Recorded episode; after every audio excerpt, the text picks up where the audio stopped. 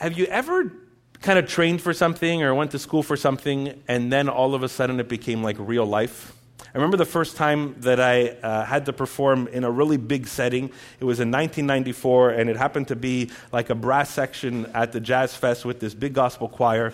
And I remember kind of feeling like, oh, this is the real deal. Like, I've practiced in my, in my room or in a practice room or at school, or I've practiced with these musicians, or I've learned these notes. But then you kind of you walk on a stage, and at that night it was like the last night of the 1994 Jazz Festival. There's like about 50,000 people sitting on, on pla- the steps of Place des Arts. There's wind and there's noise, there's lights, there's sound people, there's people getting your attention. You got to listen to the director, you got to listen to people, and all of a sudden it becomes really real right? It's not like I know my part, I was in my room all by myself, I got this down packed. Now, among all the distractions, among all the lights, among people and all the things going on, now I must perform right in the middle of that. And it's like the rubber meets the road. And so, what I practiced alone had to work in public right? Whatever I did by myself or whatever music capabilities I was growing, it had to work in public. And I wonder if you felt that at some point where maybe you've been preparing for a career and then you get this job and it's your first few weeks and it's like okay this is real. Like i don't just i didn't just read about marketing. Now i got to market this product right? Uh, i didn't just learn about the body. Now i got to perform surgery on this person. I hope there's a trajectory between learning and surgery. But anyways uh, or you know i've been dating this person and now uh, we're committing to each other. We're getting married or something and it's like the first couple of years, it's like, oh, okay, this is like serious. I gotta, this is like, I'm living this out, right? So whatever you know on the inside begins to get tested on the outside. Last week we ended off in 1 Peter chapter er, 2 verse 11 and 12. And I'll just read verse 12 together. Peter says these words to these Christians in the first century. He says, "Live such good lives among the pagans or the world, the culture around you, that, though they accuse you of doing wrong, they may see your good deeds and glorify God on the day he visits us. Live such good lives among the pagans that though they accuse you of doing wrong, they may see your good deeds and glorify God on the day he visits us. Let's just pray for a second. Father, as we continue in this letter uh, called First Peter, um, we invite you to speak, to guide, to lead to work in us and through us to give us some fresh revelation and insight and uh, make this really personal to us as well, where you see fit and where you know we need it most. In Jesus' name we pray.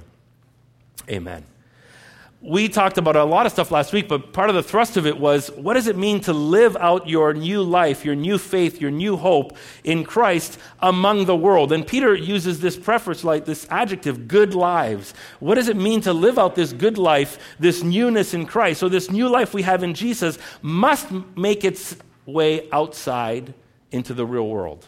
It's not just what's inside, but it has to work outside. And Peter gets super practical with these Christians that he's writing to in the first century. No more spiritual theory. No more, this is who you are. No more, let me remind you what Jesus did in you. No more, hey, you got this hope in you, right? And it's not just spiritual theory. It's like, let's see what this new faith looks like on the outside. Let's see what this new faith looks like in the real world. And I wrote this phrase, if you could kind of remember it, and I think it'll help you in so many different ways as we consider our, our walk with Christ. It's this We must learn how to apply our new life in real life. We got to learn how to apply our new life or what we have in Christ. And for some of you, it may be really new, like weeks or months or a year. For some of you, it might be 20 years. But how to apply this life we have in Christ to real life. And Peter um, addresses these three categories as we continue in chapter 2 today. These real life issues that most of his readers would have faced. As citizens of their region, they would have faced these issues. As some of them in his, in his church, as actual slaves that had masters Okay, slavery was a little different back then, but still the concept was there. The idea of what about in your marriage or in your house? So Peter begins to address these three categories like government, uh, work, and marriage in what it means to apply your new life to real life. And so he hits this idea of government first, and it's in chapter 2, starting from verse 13, and he hits this, he just shares this little section. And this is what he tells these Christians in the first century. And I have a sense it's going to, um, some of the stuff we're going to read today is like, oh, the, does the New Testament really talk about this? How do I apply it? Does it make sense to me today in the 21st century? So here's, here's what Peter says Submit yourselves for the Lord's sake to every human authority, whether to emperor, the emperor as the supreme authority, or to governors who are sent by him to punish those who do wrong and commend those who do right. For it is God's will that by doing good, you should silence the ignorant talk of foolish people. Live as free people but do not use your freedom as a cover up for evil. Live as God's slaves. Show proper respect to everyone. Love the family of believers. Fear God. Honor the emperor. Man, if we just like take that literally and apply it to different pockets of the world, you think it all work out the same way?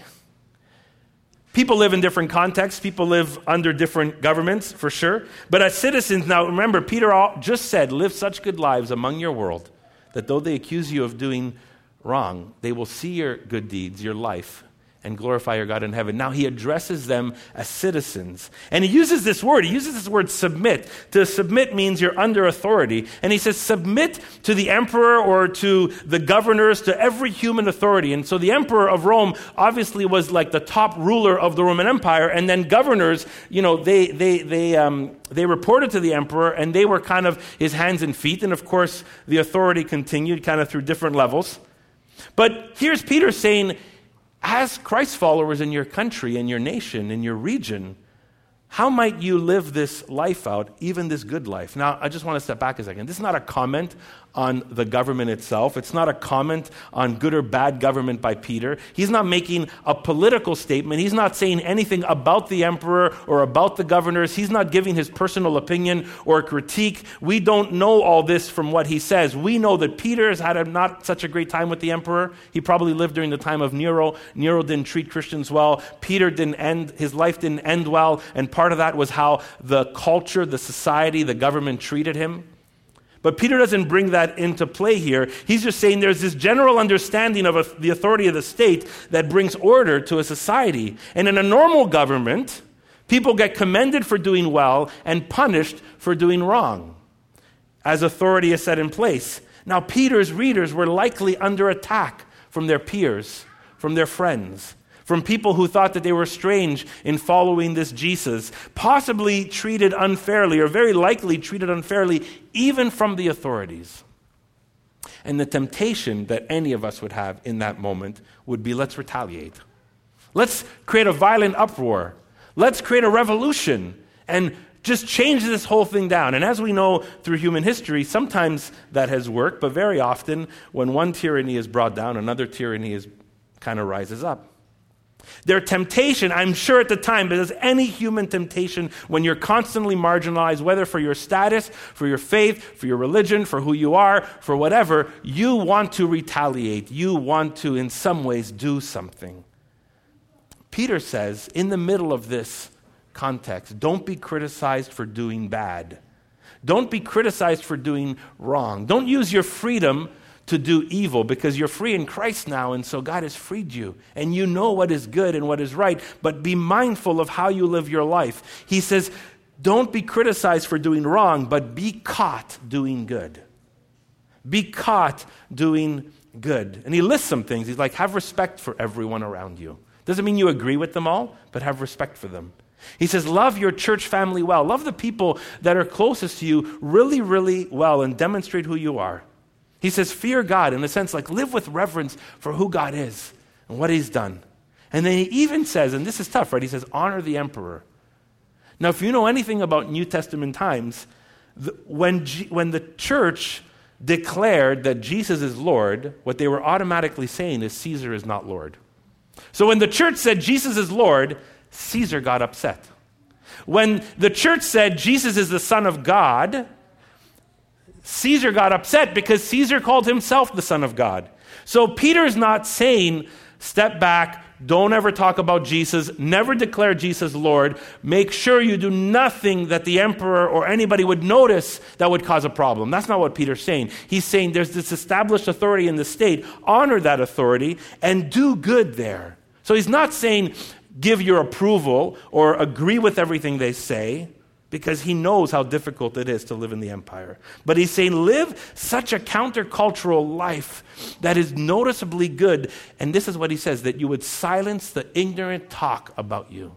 They were getting talked about. They were, people were criticizing them. People were talking bad of them. People were, were making up stories about them. People were trying to trash talk them and bring them down and, and, and just like, like um, make people lose faith in them. And Peter says, live such a good life in your society, even in how you interact with your government, that you would silence your critics. Last Monday was Martin Luther King Day. And um, I, I, wish we celebrated it more in Canada. And I had this kind of urge and conviction after last Sunday. I thought next year we should do like a Martin Luther King Sunday. Would that be cool? Think should, I think we should do it. Okay, so hold me to it and bug me about it. I think we should, we should uh, kind of come around that. So last week was this, this obviously celebration, and you know maybe you saw quotes all over the internet, and everybody's a Martin Luther King fan last Monday, right? Um, there's this letter that I found that uh, someone I respect posted, and it was a letter that Martin Luther King wrote to his community in Montgomery after the Supreme Court made a decision to abolish segregation. One of the big issues in the civil rights movement is that white people walked into the front of the bus and black people walked onto the back of the bus. And if if that ever changed, there was, you could not be together. And so segregation meant that you didn't go to white restaurants if you were black, and, and you didn't go to white schools if you were black. And Martin Luther King fought hard and, um, and really caused a stir to, to bring change towards that with this strong Christian belief that everyone is created equal in the eyes of God. And after the Supreme Court won this uh, or brought this kind of down, and it was a victory for them. They abolished segregation. And the day after the court comes against this, you would think that Martin Luther King would be extra bold and tell his friends and community in Montgomery, hey guys, we got a victory. Let's walk in the streets. Let's cheer. Let's tell everybody that they were wrong. Let's show them that we were right. Rise up against them, against this injustice. We're not done yet. Now, he did grow in confidence, but listen how he responds to them. And, and there's this letter on the screen. You can't read it, it's just it's too uh, hard to read from there. But he writes this letter to, uh, to help them understand what integrated bus suggestions would be like. Now, think of yourself in Montgomery. As a black person or family, the Supreme Court just votes something in your favor Here's what he writes He says, This is a historic week because segregation on buses has now been declared unconstitutional. Within a few days, the Supreme Court mandate will reach Montgomery, and you will be reboarding integrated buses. This places, this places upon us all a tremendous responsibility of maintaining, in the face of what could be some unpleasantness, a calm and long, loving dignity befitting good citizens and members of our race. If there is violence in word or deed, it must not be by our people who commit it. So, for your help and convenience, the following suggestions are made. Please read this, study it, memorize it, so that our nonviolent determination may not be endangered. First, some general suggestions. Not all white people are opposed to integrated buses, except goodwill on the part of many. The whole bus is now for the use of all people. Take a vacant seat. Pray for guidance and commit yourself to complete nonviolence in word and action as you enter the bus. Demonstrate the calm dignity of our Montgomery people in your actions. In all things, observe ordinary rules of courtesy and good behavior. Remember that this is not a victory for Negroes alone, but for all Montgomery and the South. Do not boast, do not brag. Be quiet but friendly, proud but not arrogant, joyous but not boisterous. Be loving enough to absorb evil and understanding enough to turn an enemy into a friend. Now, for some specific instructions. He says the bus driver is in charge of the bus and has been instructed to obey the law. Assume he will cooperate. Do not deliberately sit by a white person unless there is no other seat. In sitting down a pers- by a person, white or colored, say, May I, or pardon me as you sit. This is a common courtesy. And if, um, I think he said, oh, if cursed, do not curse back. If pushed, do not push back. If struck, do not strike back, but evidence love and goodwill at all times. In case of an incident, talk as little as possible and always in a quiet tone. Do not get up from your seat. Report all serious incidents to the bus driver. For the first few days, try and get on the bus with a friend in whose nonviolence you have confidence. In other words, don't get onto the bus with a fighter. If you can hold, you can uphold one another by a glance or a prayer. If another person is being molested, do not arise to go to his defense, but pray for the oppressor and use moral and spiritual forces to carry on the struggle for justice. According to your own ability and personality, do not be afraid to experiment with new and creative techniques for achieving reconciliation and social change. And finally, if you feel you cannot take it, walk for another week or two. We have confidence in our people. God bless you all the Montgomery Improvement Association, Martin Luther King. I just, I read that and I thought, what, how could he, wouldn't he want to just say, let's do this? But he knows that in the long run, and he did his homework and he studied and he prayed and he, he researched the opposite approaches to, to fighting a government, he realized that the way to victory is not violence, but goodness. And it didn't keep him silent, it didn't stop him from protesting in, in, in ways that they did, but they did it in such a way that what? They silenced the people who talked ignorantly about them. I think there's something to learn from there. When we, we, we, it's hard for many of us to relate to this situation. But we might be, find ourselves in situations where we don't agree with what's going on or we don't um, approve of what's happening? How do we live the kind of life that Peter calls us to in the midst of our culture to silence our critics? So, this was them in the first century as Peter writes to them. That was then. What about you? What about you? How would you live your new life in real life today? In our structure. I bet you if, if I asked you to put your hand up, I say, Is there one thing that you're not happy about our government? Who would put up their hand? Anybody? Yeah, I'm, I'm, sure, right? And it doesn't matter what side of the political aisle you're on, there's something, many things that we would disagree with. Today, there's a protest in Pointe-Claire at the, at the town hall because uh, the mayor of our city, you know, the whole tax hike, and, and, and the West Island boroughs are upset. And they're like, man, how are you going you're gonna raise our funds? What are they doing? They've legally planned a protest. If you are in agreement with that, you can walk there peacefully and show your disagreement with the mayor of Montreal if you want. I'm not telling you to, I'm not telling you should or you shouldn't, but that is very possible for you to do, even as a believer. So we, we, we can't get all into this today, but we are we need to wrestle in our day what it means to be Christ followers, what it means to live this new life in real life in times where we don't always disagree with everything. How will we shine, as Peter is saying, in these ways? Maybe some questions come up for you uh, maybe if we have some time, I'll ask for, for questions and maybe we can walk through some and at least hear them. But the next thing Peter says, and this is a tough one, he talks to slaves. He says in, in verse 18, Slaves, in reverent fear of God, submit yourselves to your masters, not only to those who are good and considerate, but also to those who are harsh.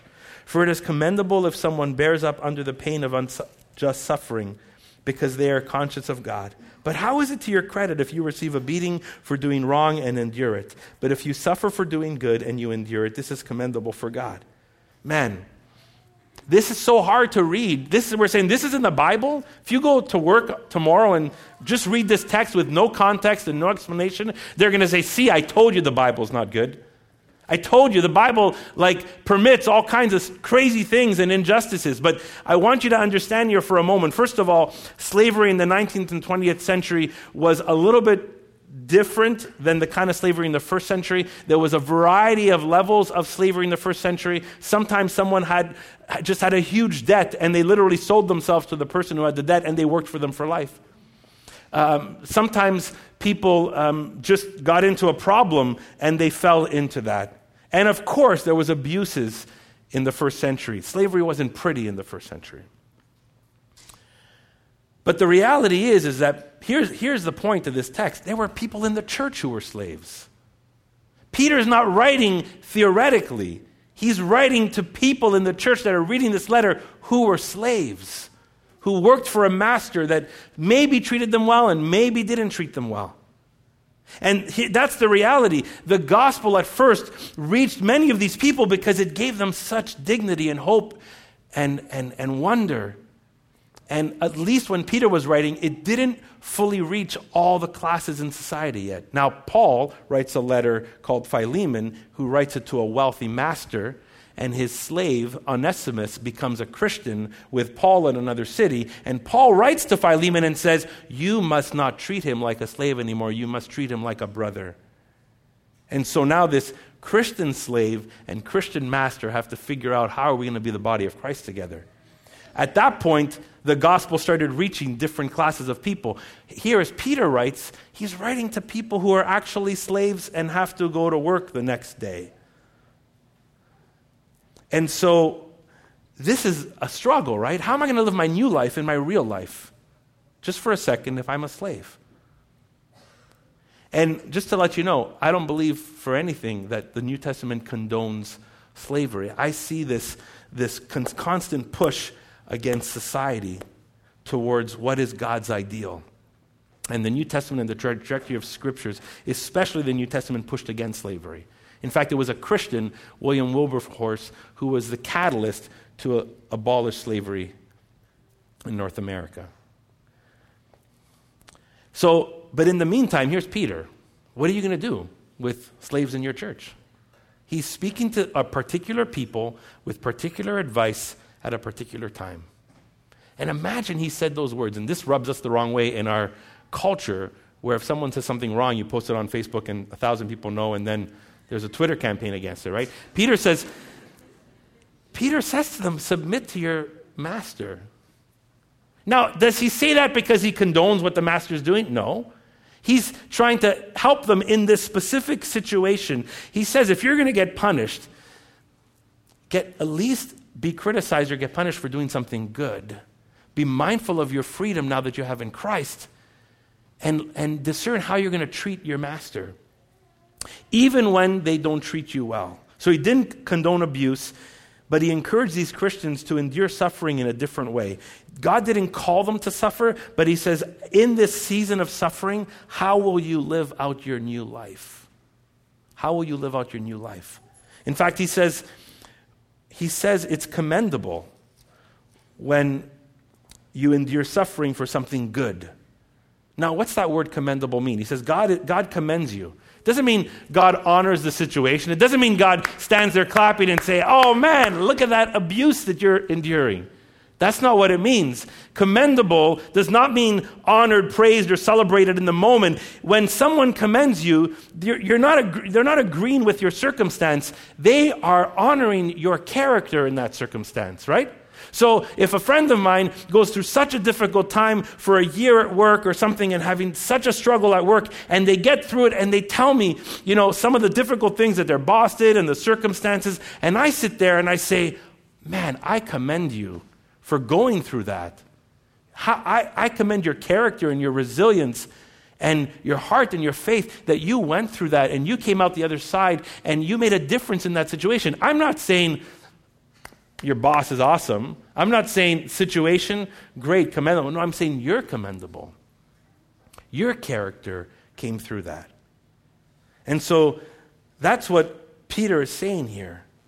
Peter is saying God commends us when we walk through difficult situations our strength and resilience and posture and faith and hope and character.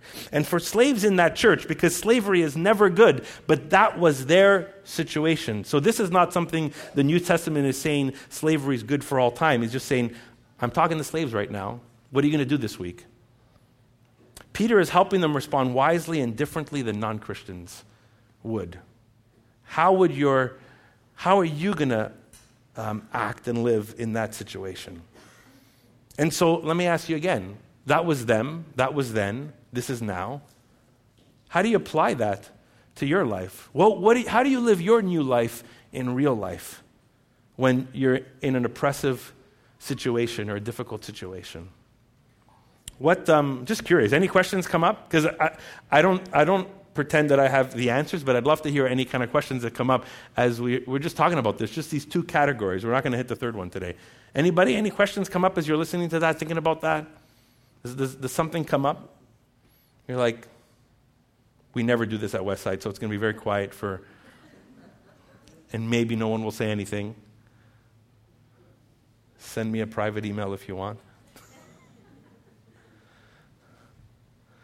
No questions? Nothing? Okay, cool. Let me, let me, let me kind of move towards the end this way. What could possibly motivate people to do this? This people that we're, we're reading about in the first century. You might look at your situation, maybe what is going on in your life, and definitely different, but maybe there's some, some themes, some difficulties. What could possibly be the motive to live like this? I mean, seriously. Now, here's again a disclaimer here. The scriptures aren't condoning or agreeing with abusive government or an abusive master or a culture that doesn't see people as equal and valid. But why, how could Peter write this and what would be their motive to not use their new freedom in Jesus to respond differently? Maybe react or revolt or retaliate or rebel. Why would they use their freedom to endure that situation maybe for a short season? And here's a few things why. I think one is there was a deep love for people that they received when they found Jesus. There was a deep love for people that, that comes into an individual as they begin to follow Christ. And even our enemies, our new life in Christ begins to shape us to love them. So, this new love for people that started to break down cultural barriers, cultural um, presuppositions. And it's this love, this desire for the people that are in front of us, regardless if they're our enemy or not, for them to know who God is and know His love. And I think in that moment, these Christ followers are starting to discern how do I love even my enemy and appropriate the teachings of Jesus? How do I respond to people? What's my opportunity to love? How do I show Christ's love? How do I reflect God's kingdom in this moment? Because it's a desire to love people. And even if it's not a situation that's condoned or God would not want or God would not agree with, how do we live through that? How do we love people even through that? This, uh, this uh, person in the second century, funny name, Athenagoras. Athenagoras. I don't know, I won't say it right. But they were from Athens, go figure. Um, they write to the emperor in the second century. The second century, and the emperor is trying to figure out these Christians now are growing, the church is growing, and they're, they're living such a different life. Inside the homes, the relationships between even men and different men and women differed from, the, from culture, uh, how they served the poor, uh, how they, they took time with people, how they, they, they, they rescued babies that were often just left to the side. How, why are these people doing this? How, why are they retaliating differently? And so this person in the second century writes back to the emperor and says this about his experience. He says, and it's on the screen, for we have learned not only not to return blow for blow, nor to go to law with those who plunder and rob us, but to those who might us, or hurt us, or spite us, who might us on one side of the face, to offer the other side also. And to those who take away our coat, to give likewise our cloak. In other words, he says, We've become these people. We have learned from the apostles, from the church, from Jesus himself to, to, to live differently in our society and to not retaliate in the same way. And what they were saying is, I forfeited my rights, my personal rights, to love people the way God loves them so they might know Jesus. It's crazy, eh? That they would care so much for the soul of an individual that they would sacrifice their own or that they would suffer themselves. Sometimes it was said that Christians would alternate days of fasting because other people didn't have food. And they said, I'm going to, this wasn't just a spiritual practice. They said, We're going through a famine here. You know what? I'll fast for two days. I can take it. So we'll ration the food. People look at that. The emperor says, Who are these people? What are they doing? Why would they forfeit their right to help others?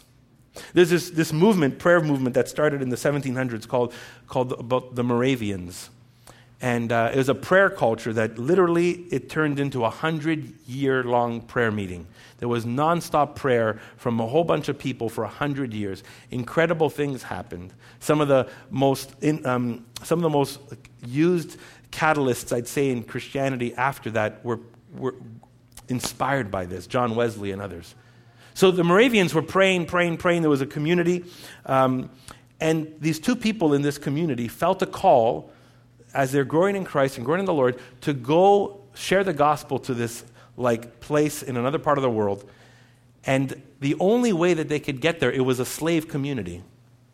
And they felt such a burden for these people that they didn't know Jesus, such a call in their lives that they told their community, they say, We must go there. And their community said, You can't go there, only slaves live there. And they prayed and they thought, and this is the craziest thing. I'm not suggesting that you do this, but this is the craziest thing. They said, We will go and sell ourselves into that community to share the gospel to them. We will become slaves so they will know the love and power of Jesus.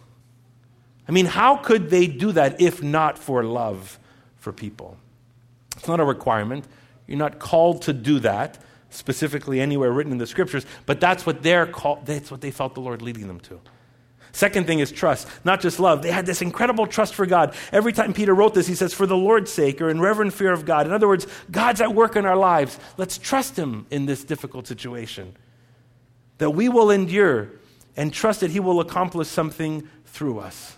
So, even this week, when you're going through a difficult time and you want to retaliate abruptly or arrogantly, and you say, Lord, how can I? How can I stand up for this? How can I react well? How can I react in a way that honors you? What you're doing is you're saying, God, I'm going to trust you. That your way of responding is the way that's going to be the best way. And lastly, to respond like Jesus. Verse 21, and uh, we're not going to like unpack this, we're just going to read it.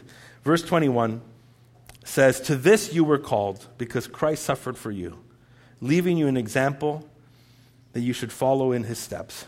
So Peter's not saying you're called to suffer, but he says, listen, Jesus, I want to point you to how Jesus suffered. He's not saying you're called to suffer, but if and when you suffer, I want to call you to suffer like Jesus suffered. So when we're walking through something, it's not that God says, I've called you to suffer, but in that suffering, how will we respond and suffer like Jesus. And Peter goes on for a few verses and he quotes Isaiah 53, the image of the suffering servant of the Messiah that one day will die on a cross. And he, and he reads this. So I want you to, we're just going to read this uh, briefly and I'll stop it every second. So just go to the next one, Abigail. So here's, he starts to quote Isaiah. Listen to this, describing Jesus. He committed no sin. In other words, Jesus committed no sin, no violence in his retaliation. There was no deceit found in his mouth. He was honest and transparent, even in the midst of his suffering. Then he says, when they hurled insults at him at the cross, so they insulted him verbally, he did not retaliate. When he suffered, he made no threats. So here's Jesus' response. Instead, he entrusted himself to him who judges. He too trusted himself to God. He said, God is the ultimate judge. I'm going to leave vengeance and revenge to him. And then he goes on and he says, He himself, Jesus, bore our sins in his body on the cross. And here's why so that we might die to sin, so that sin will not affect us eternally, and that we might live for righteousness. In other words, live the life he's calling us to. And then I love this next section. By his wounds you have been healed. Because of Christ's suffering, we can find healing. And then lastly, for you are like sheep. He quotes Isaiah again. For you are like sheep going astray. He, he says, you know, it's like we're lost, not knowing where to go. But now you have returned, and here's the beautiful line, and we're going to close with this the shepherd and overseer of your souls. Jesus is the shepherd and overseer of your soul, of my soul. In other words, when we come to him, we are safe in the shepherd's arms. Here's Peter trying to help these first century believers how to respond and retaliate in their difficulty, and then points them to Christ and how he responded, and knowing that they are safe in the shepherd's arms. That as we believe in Christ and we come under his care, we're safe in his arms.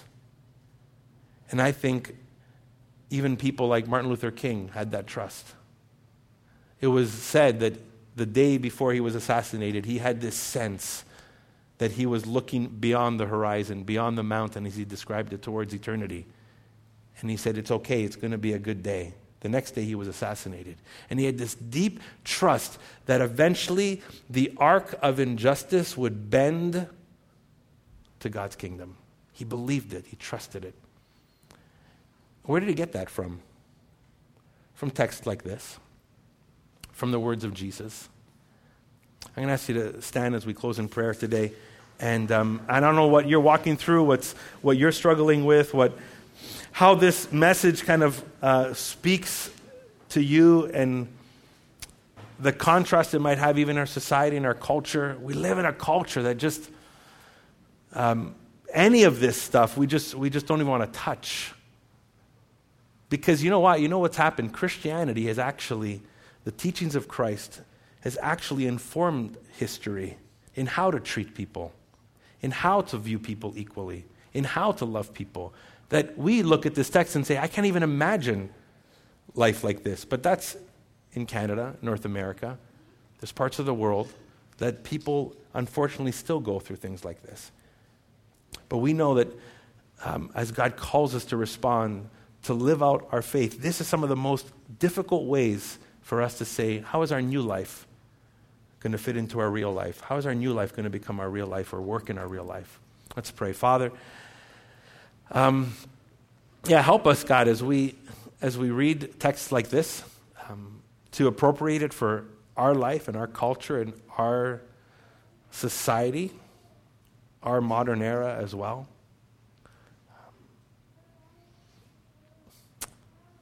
God, we're thankful that somehow in your, in your grace and your truth and your wisdom, as that first church responded like Jesus, that actually began to shift, shift society and culture. It showed them a different way. Thank you that they did not run away from fear or pain or oppression but somehow, God, by your Spirit, by your grace, by your love that transformed them, they became a light even in the most difficult situations. God, we know that, you that, you, that you call us to justice, that you call us um, to goodness, that you know that, that you've taught us that every single person on the planet is created equally in your image. May we be a church that, that resonates with that, that lives out and calls out and proclaims justice where injustice is. But also in seasons, help us to be discerning and wise in how to respond, in how to retaliate, in how to reflect Jesus, whatever the situation. God, because we, we, we, long, we long to know that this is the best way and your goodness is found here, but we also know and pray for change around us as this happens. God, we pray this in Christ's name. To him be glory, the shepherd and overseer of our souls. Amen.